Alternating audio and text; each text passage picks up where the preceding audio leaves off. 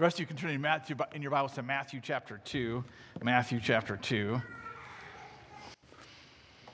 C.S. Lewis um, wrote a, uh, kind of a, an autobiography of his, you know, the first half of his life, so to speak, called Surprised by Joy. C.S. Lewis was uh, uh, uh born in England. He uh, his mother died at a fairly young age, and so he lost uh, a lot of joy, a lot of security in his life when that happened. And uh, it moved him toward basically atheism, the idea that if, you know, how could God do something like this? And, and it, he was really didn't believe in God and tried to live that way, but he, um, the, the more the books that he read and, and the, the, the thoughts that he pondered, the realize, he realized that his, philosophical bent toward atheism and the way he actually experienced life did not match up. And, and so he titled the book in, in his process through into actually coming to a belief in God and then coming to a belief in Jesus Christ as the Messiah, the Savior from sin and death.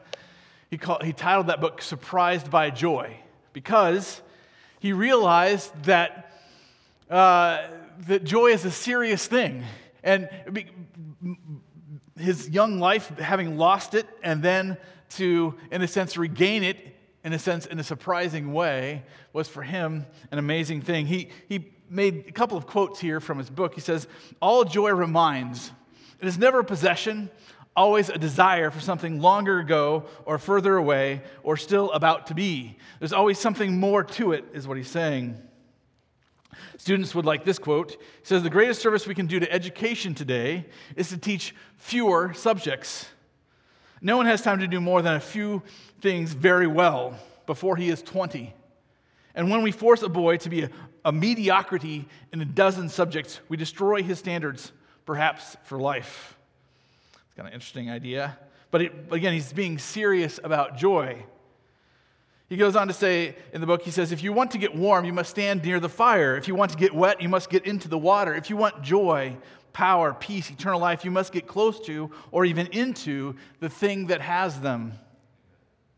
They are not a sort of prize which God could, if He chose, just hand out to anyone.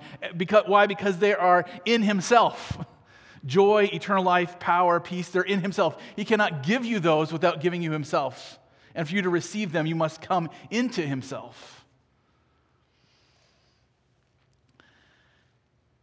He makes this comment about the way our culture has moved toward uh, just having fun. In a sense, he says, Dance and game are frivolous, frivolous, unimportant down here, for down here is not their natural place. He's saying there's a place for fun and joy ultimately, but he says here they are, a moment's rest from the life we were placed here to live.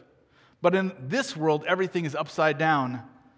That which, if it could be prolonged here, would be a truancy, is like as that which in a better country is the end of ends. Joy is the serious business of heaven.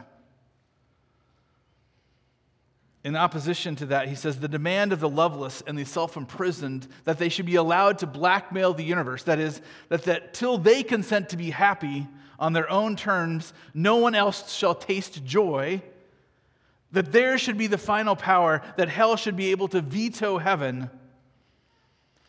A man can no more diminish God's glory by refusing to worship him than a lunatic can put out the sun by scribbling the word darkness on the walls of his cell. He was serious about joy. And when we get into the story in Matthew 2 of wise men coming, they're serious about joy as well. Magi were uh, exile. There were probably somewhat a reference to what continued after Daniel, right? These men who were trained in the Babylonian arts of wisdom and knowledge. They studied prophecy and seasons and times. Probably a lot of them were Jewish, not all of them for sure. But they they were impacted by Daniel. They were looking for the promised Messiah, and they were exiles, in a sense, in their own land. And they saw a star that signified something important in their worldview and their cosmos. And they decided to go to Jerusalem to find the king of the Jews. It's ironic in this story that in Matthew chapter 1, we talk about God being with us And then in Matthew chapter 2, you see exiles coming, you know, almost rejoining, coming back to the land, so to speak, to, to see the King of Kings, to, to find this Messiah, and then for the Messiah, in turn, to be exiled away to Egypt. There's, there's a pattern here to the story of the fact that it, as we seek for joy, we have to realize that in some ways it means that we're not like everybody else. That there's a seriousness to the pursuit of joy that means that not, not everybody's going to take that serious pursuit on. And yet, at the same time, we have to understand that we become what we celebrate. We become what we celebrate. That, that the things that we celebrate actually influence and form us and shape us. Think about the, the 4th of July as a holiday, right? We, we celebrate it every year as, for, for Americans, as part of being uh, citizens of the United States of America. And it's part of, in a sense, our national heritage. It's a, it goes back to that, that Declaration of Independence that was signed. And and you can celebrate it a couple different ways, right? You can celebrate, you know, in a sense, the birth of our country. But you can celebrate it like, okay, well, man, the government stinks, and, and, uh, and uh, why can't we just do better as a country? But at least we get fireworks. hey, the United States is all about having fun, in a sense. Or you can celebrate reminding yourself of how did we get here? We got here as we declared, uh, you know, no representation without, you know, no taxation without representation. The fact that we wanted to be a government of the people, by the people, and for the people. That we, we wanted to be a country that would that per, per, pursued liberty and encouraged liberty for all, right? And it can, if you celebrate it in that way, it can reaffirm your commitment to the pursuit of freedom. When we come to Christmas, we know that we can celebrate it a couple different ways as well, right? We can celebrate it and remind ourselves of all the presents we're going to get and the, the family that we're going to have together and the fun that we're going to have. And, and it's all about how much fun we're going to have. And if we don't have the fun that we anticipate having at Christmas, then uh, Christmas isn't what we hoped it would be, right? Or we can celebrate reminding ourselves of the birth of the King, God coming in the flesh to be amongst us, to be with us. We who are exiled from him, cast out, facing death because of sin, now we're welcomed back into the family. We're brought in and brought near by God's grace in Jesus Christ. And, and how we celebrate uh, it is important because we have to, in a sense, we want to be serious about joy. Where does joy come from? How do we receive it? And what can we have as a result? And I want to see, as we look at Matthew chapter 2, that as we see these wise men who are serious about joy, that there are three, in a sense, ways, we'll probably only get to two of them today because of time, but ways that we can search for joy. First of all, we can search for joy by seeking true worship, by seeking true worship. Just follow along as in Matthew chapter 2 as I read, and, and just to remind ourselves of the story here. It's a familiar story, but it's such a great story as well. Says, Now after Jesus was born in Bethlehem of Judea, in the days of Herod the king, behold, wise men from the east came to Jerusalem, saying, Where is he who has been born king of the Jews? For we saw his star when it rose and have come to worship him. When Herod the king heard this, he was troubled, and all Jerusalem with him. And assembling all the chief priests and scribes of the people, he inquired of them where the Christ was to be born. They told him in Bethlehem of Judea, for it is written by the prophets, And you, O Bethlehem, in the land of Judah, are by no means least among the rulers of Judah, for from you shall come a ruler who will shepherd my people Israel. Then Herod summoned the wise men secretly and ascertained from them what time the star had appeared. And he sent them to Bethlehem, saying, Go and search diligently for the child, and when you have found him, and bring me word that I too may come and worship him. After listening to the king, they went on their way, and behold, the star that they had seen when it rose went before them until it came to rest over the place where the child was. When they saw the star, they rejoiced exceedingly with great joy. And going into the house, they saw the child with Mary, his mother, and they fell down and worshiped him. Then, opening their treasures, they offered him gifts gold and frankincense and myrrh. Here we have, in a sense, these wise men coming. We don't know how. We traditionally say there's three because of the three gifts. And, and we have Herod the king. This, this uh, uh, again, history tells us that, that Herod was a, a, a, wicked king who was maybe certifiably insane in a sense. He was afraid of, of losing his power, and he had killed off family members who he thought were plotting to get rid of him. He was, in a sense, perennially worried about losing his power. He was also uh, uh, an Edomite, that is, he, he hailed from the line not of Jacob, but of Esau. And there's always this tension all the way from Genesis onward between Jacob and Esau's descendants. And there's this hatred that's there. You can see even Obadiah the prophet talks about it.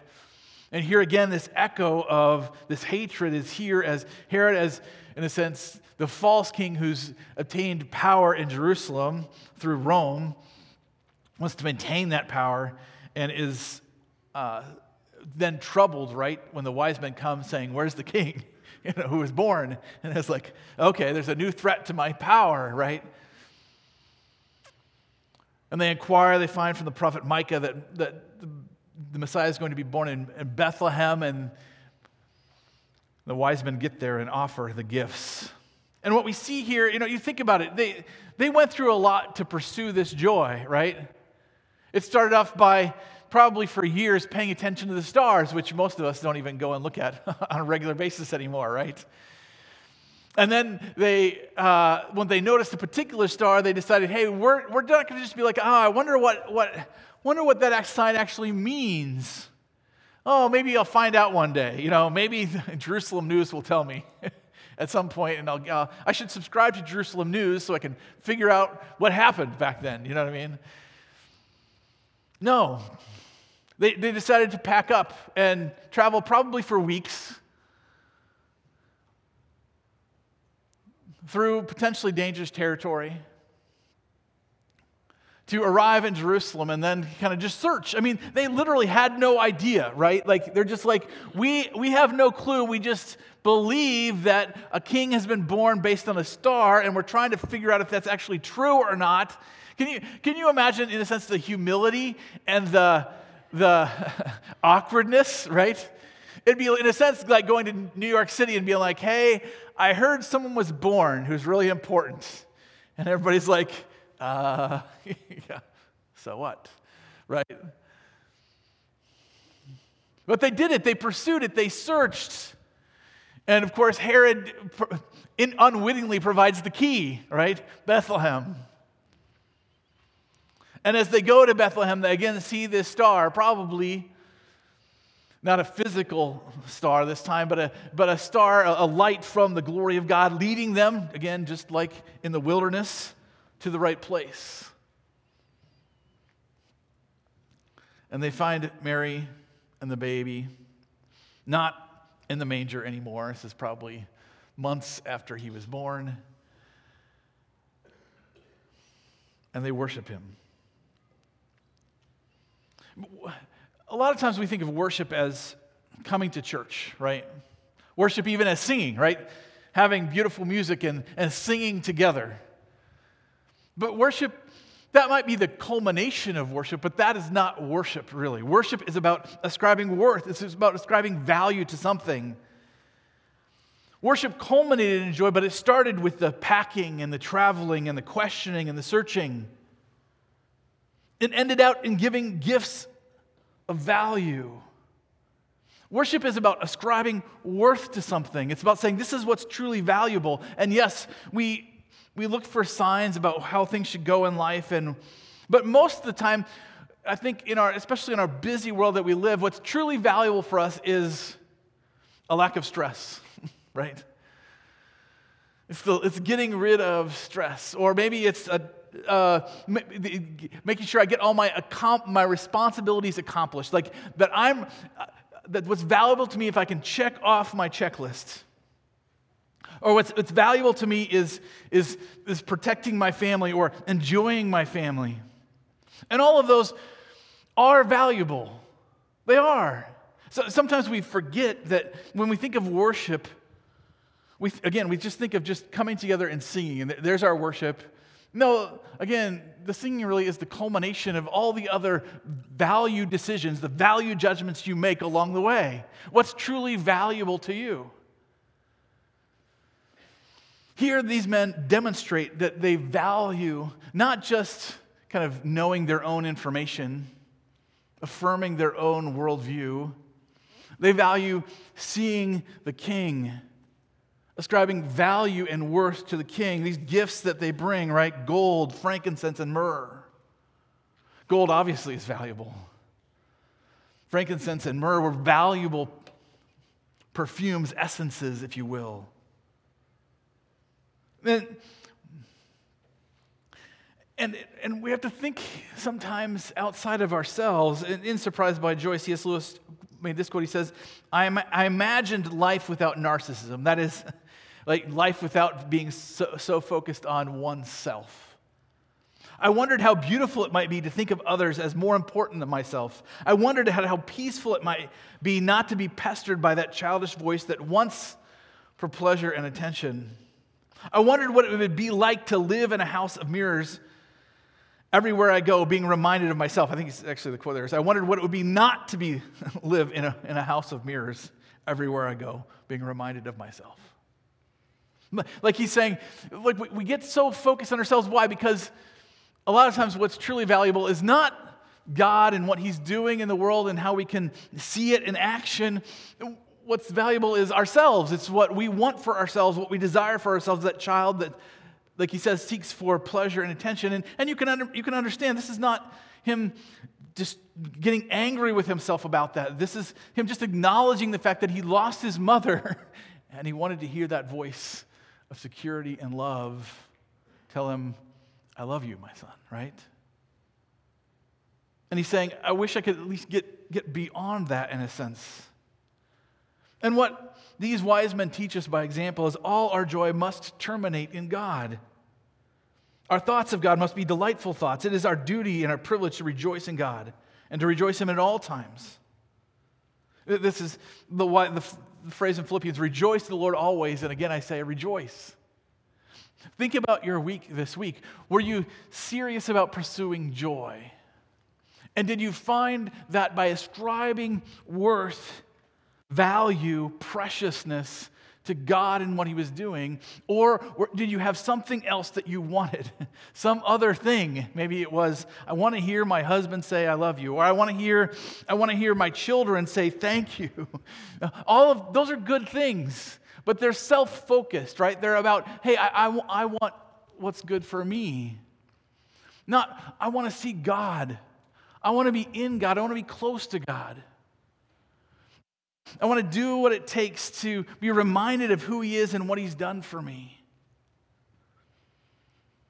And you make choices in your life pursuing value. You, you worship all of the time. All of us do. It's not that we only worship on Sundays, we worship every day of the week. We say, This is what's valuable to me. This is what I want to focus on. This is what I want to find joy in. And we go after it. And there's nothing wrong with that pursuit. It's only wrong if you're focused on the wrong things, the things that have no value, the things that can destroy you rather than give you life. And here, the wise men, by example, travel for weeks, make themselves uncomfortable, so, you, so to speak. Why? Because they have something that's worth pursuing, that's worth saying, This is valuable to me. And so they pursue, in a sense, true worship. They're like, I, I, I know what's valuable to me, and I'm going to go after it. In our world today, we think that thought, I should pursue what's truly valuable. And then we go on to the next thing. You know what I mean? Like, you're going to go from here and you're going to go eat lunch, and you're, then you're going to go maybe watch the, the Bears play the Lions or whatever team you want to pursue. And then you're, you're just going to go on and you're going to, what, what's next? What's next? What's next? What's next? And you don't, we never stop and evaluate sometimes what, what's really worth my time? What's really worth my energy? What, what am I really worshiping with my life? Is it, is it myself? Is it God? Is it someone else, maybe?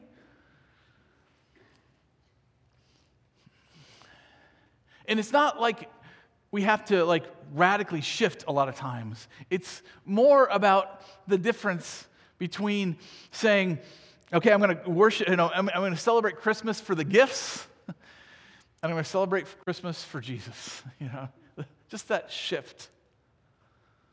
I'm going to spend time with my family. Why? Not, not to hear them say, I love you, but to say to them, I love you.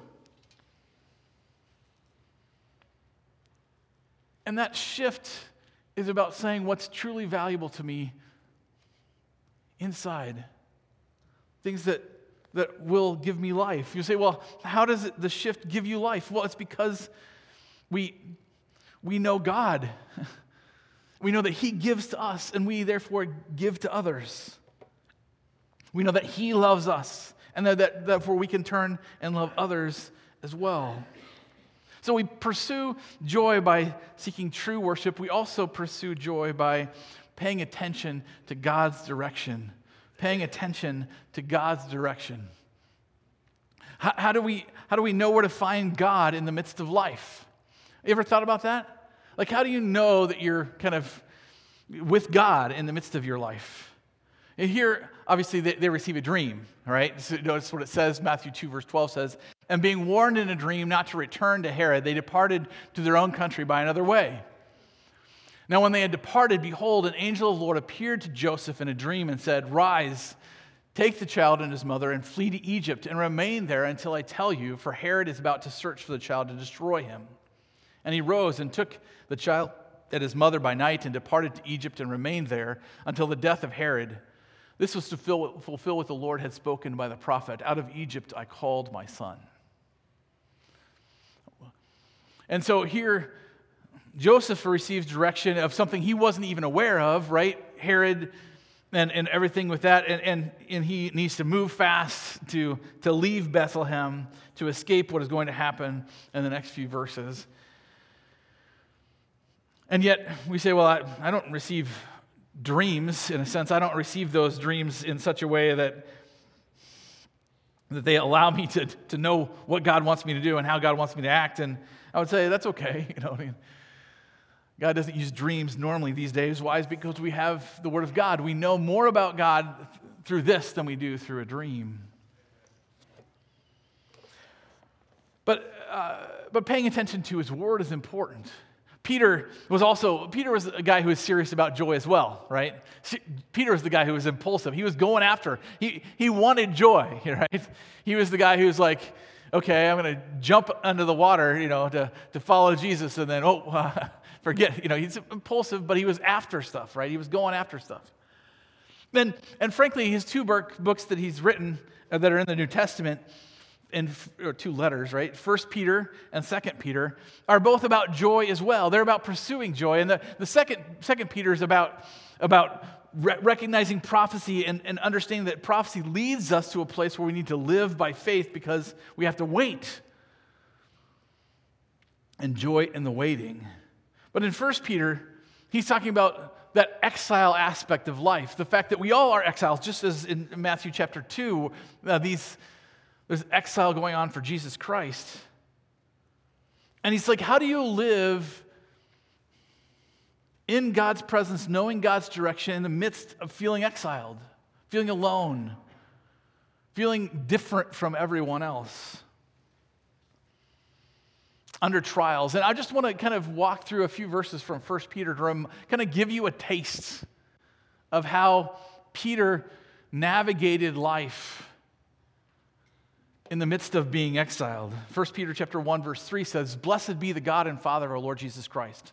According to his great mercy, he has caused us to be born again to a living hope through the resurrection of Jesus Christ from the dead, to an inheritance that is imperishable, undefiled, and unfading, kept in heaven for you, who by God's power are being guarded through faith for a salvation ready to be revealed in the last time.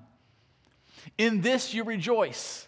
Though now, for a little while, if necessary, you have been grieved by various trials. He's saying that, like, you're living in joy, and you should. And you just get that Peter's, Peter's interested in his, his readers and interested in himself, being serious about joy, living joyfully, having something that's not based on circumstance, but it's based on reality.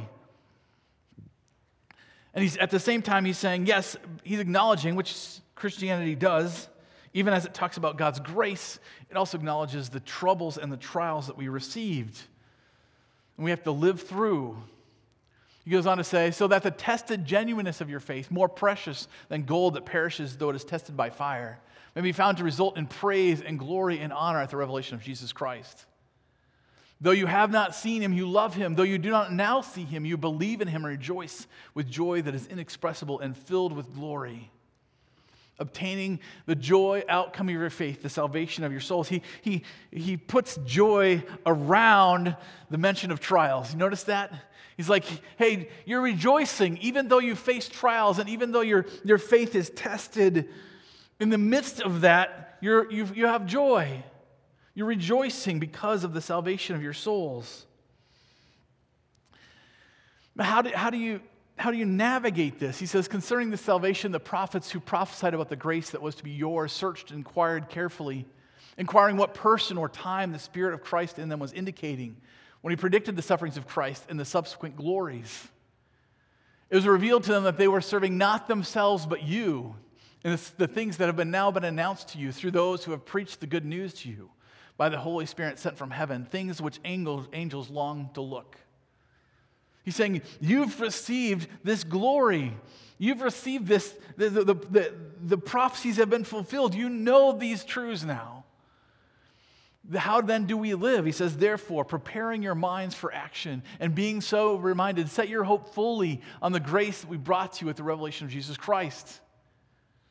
As obedient children, do not be conformed to the ignorance, the passions of your former ignorance, but as he who called you is holy, you also be holy in all your conduct. Since it is written, you shall be holy, for I am holy. So, one of the things he's saying here is as we navigate life, as we go through life, we have to understand that we, we will have griefs, we will have trials, we will have things that are trouble us. But in the midst of that, we have something that we can look forward to the grace of God in our lives. And we can pursue holiness because of the grace that we have received. He goes on to say, And if you call on him as Father who judges impartially according to each one's deeds, conduct yourselves with fear throughout the time of your exile, knowing that you were ransomed from the futile ways inherited from your forefathers, not with perishable things such as silver or gold. He says, he's saying, you, you, you didn't receive financial redemption, you received redemption through the precious blood of Christ, like that of a lamb without blemish or spot. Having purified your souls by your, by your obedience to the truth for sincere brotherly love, love one another earnestly from a pure heart. So, in a sense, he's saying as you navigate through this land of exile, there's just things, some things to remember. And I've kind of summarized it this way. You ask yourself some questions What am I grieving over? And how does that move me to rejoice in Christ? You have these two things that are always in juxtaposition in your life things that you're grieving over, losses that you have. Maybe it's in family or in friends or in situations.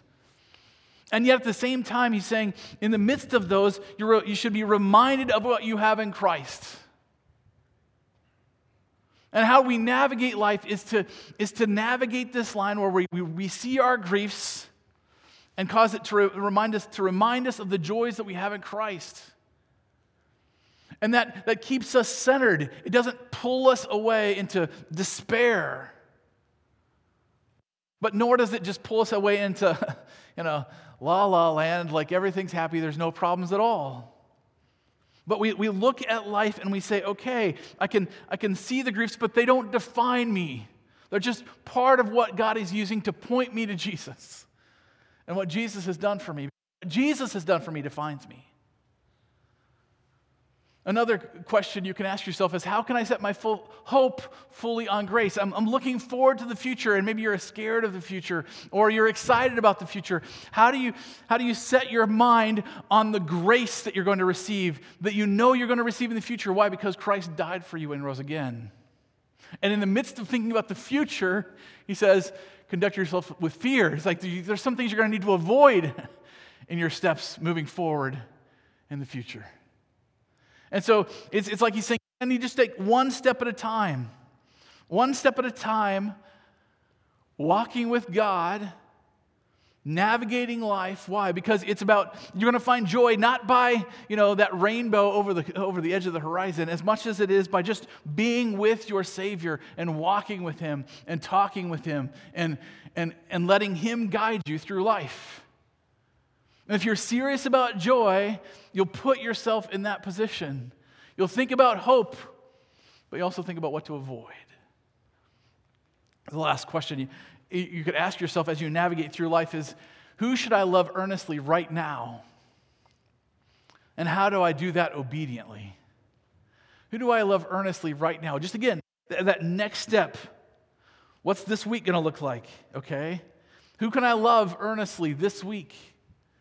You know, I think a lot of times when we start thinking about who people to love, we, our list goes immediately like this. and we're like, oh man, how can I get all of those people loved? You're, none of us can love all of the people in our lives adequately every day of every week. There's just no way. We're limited human beings. We don't have the energy and the time. But we can choose one or two. We can prioritize, obviously, our family and then the friends that we have, and, and, and we can say, you know what, who can I love earnestly this week? Who, who needs my love? Again, to shift ourselves from saying, uh, I need to hear someone loves me, to who can I say, I love you too? And that shift allows us to be in a place where we see God at work, we see God's action. And that's what he's going to say all the way through First Peter is in the midst of the trials of life, in the difficulties of life, these three basic questions will help you navigate through. They'll remind you that you're not, you're, you are in exile, but you're not going to fully and always be in exile. Because, yes, there is destruction. Herod is going to kill the babies around Bethlehem, up to two years old. But then, Joseph and Mary are going to come back. And they're going to end up in Bethlehem. Not, uh, not they're going to want to go back to Bethlehem, but they don't end up there. Why? Because they, it says that he's, to fulfill prophecy, he's going to be called a Nazarene, which again is the idea of, again, outside, outside of the blessing Jesus starts his life not as feted like the prince who was born, you know, not pampered. He lives exiled in Egypt. Then he lives in Nazareth, which is a poor community on the edge of Israel. He lives on the edge. He lives outside of, the, of what's popular and what's powerful. But he does it because he's like us. He knows where we're really at. And even when we feel like, well, I, have arrived, I'm, I'm somebody, somebody, people know me. like I have, I have position, I have power. There's this niggling voice in our head that's like, but you don't deserve it. if people knew the real you, then. we know that about ourselves. And Jesus knows that about us as well. And that's why he came. He came to be Emmanuel, God with us, taking us from our exile and redeeming us back to Himself, to walk with God and enjoy God's presence forever. And if you're here this morning and you haven't trusted in Christ, you don't know His goodness and His blessing in your life, you, have, you can't celebrate the birth of Christ. You can celebrate Christmas maybe by you know, getting presents and enjoying family and having fun that way, but you can't celebrate Christmas. Recognizing the Savior who was born to die for us, to rec- reconcile us to God. I would appeal to you. I would urge you to place your faith and trust in the one who came as an exile to bring you back to God Himself. And as we just as we think about this season, I just want you to be serious about joy. Why? Because if you're serious about joy, you'll be serious about life. And you'll be thinking about the one who provides both to you in the person of Jesus Christ. To do that well, to celebrate, you need to remind yourself what God has done. This is what we do at Christmas.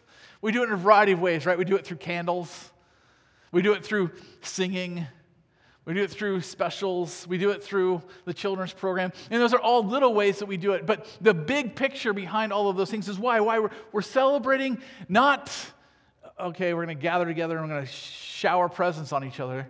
We're celebrating the one who came to make us one with God. Reminding ourselves of even though we don't have it yet, we're not fully one with God, we're not fully in His presence yet Yet we have something that we, gives us joy. It gives us joy all the other days of the year because we have Emmanuel, God with us. And we can walk with him and talk with him even though we cannot see him. And surprised by joy, C.S. Lewis writes Joy is distinct from pleasure.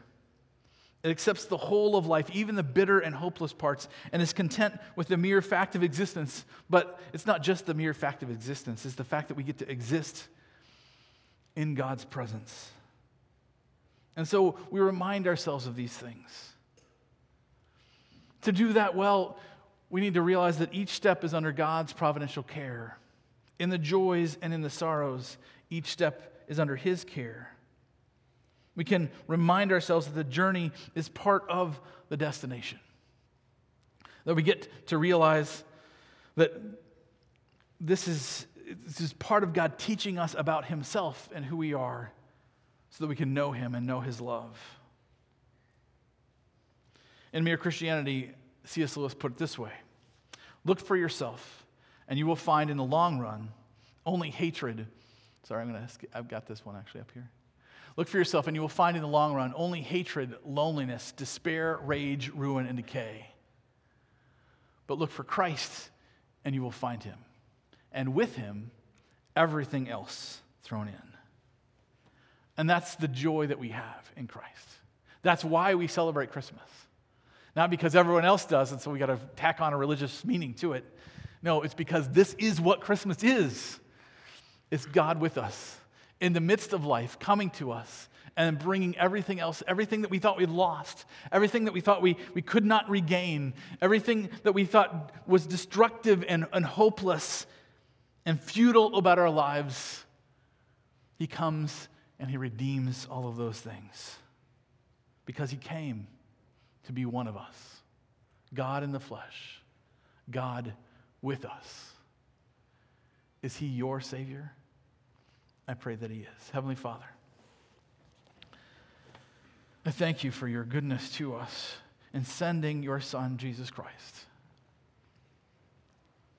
He was an exile in Egypt and even in Nazareth. And yet he came to make us family with you. To have that joy of being together. And that joy of, obviously, for you as our Father, you, your, your, one of your highest values is being together with your family. All in one place, rejoicing in what you have done. Lord, we aren't there yet. We have not arrived yet.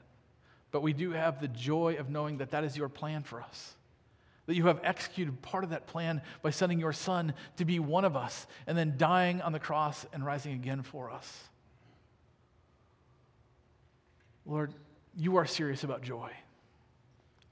Help us to be serious as well, to think about what we're doing with our lives and doing what's truly valuable, worshiping truly, not just on Sunday, but Monday and Tuesday and Wednesday and all the days as well.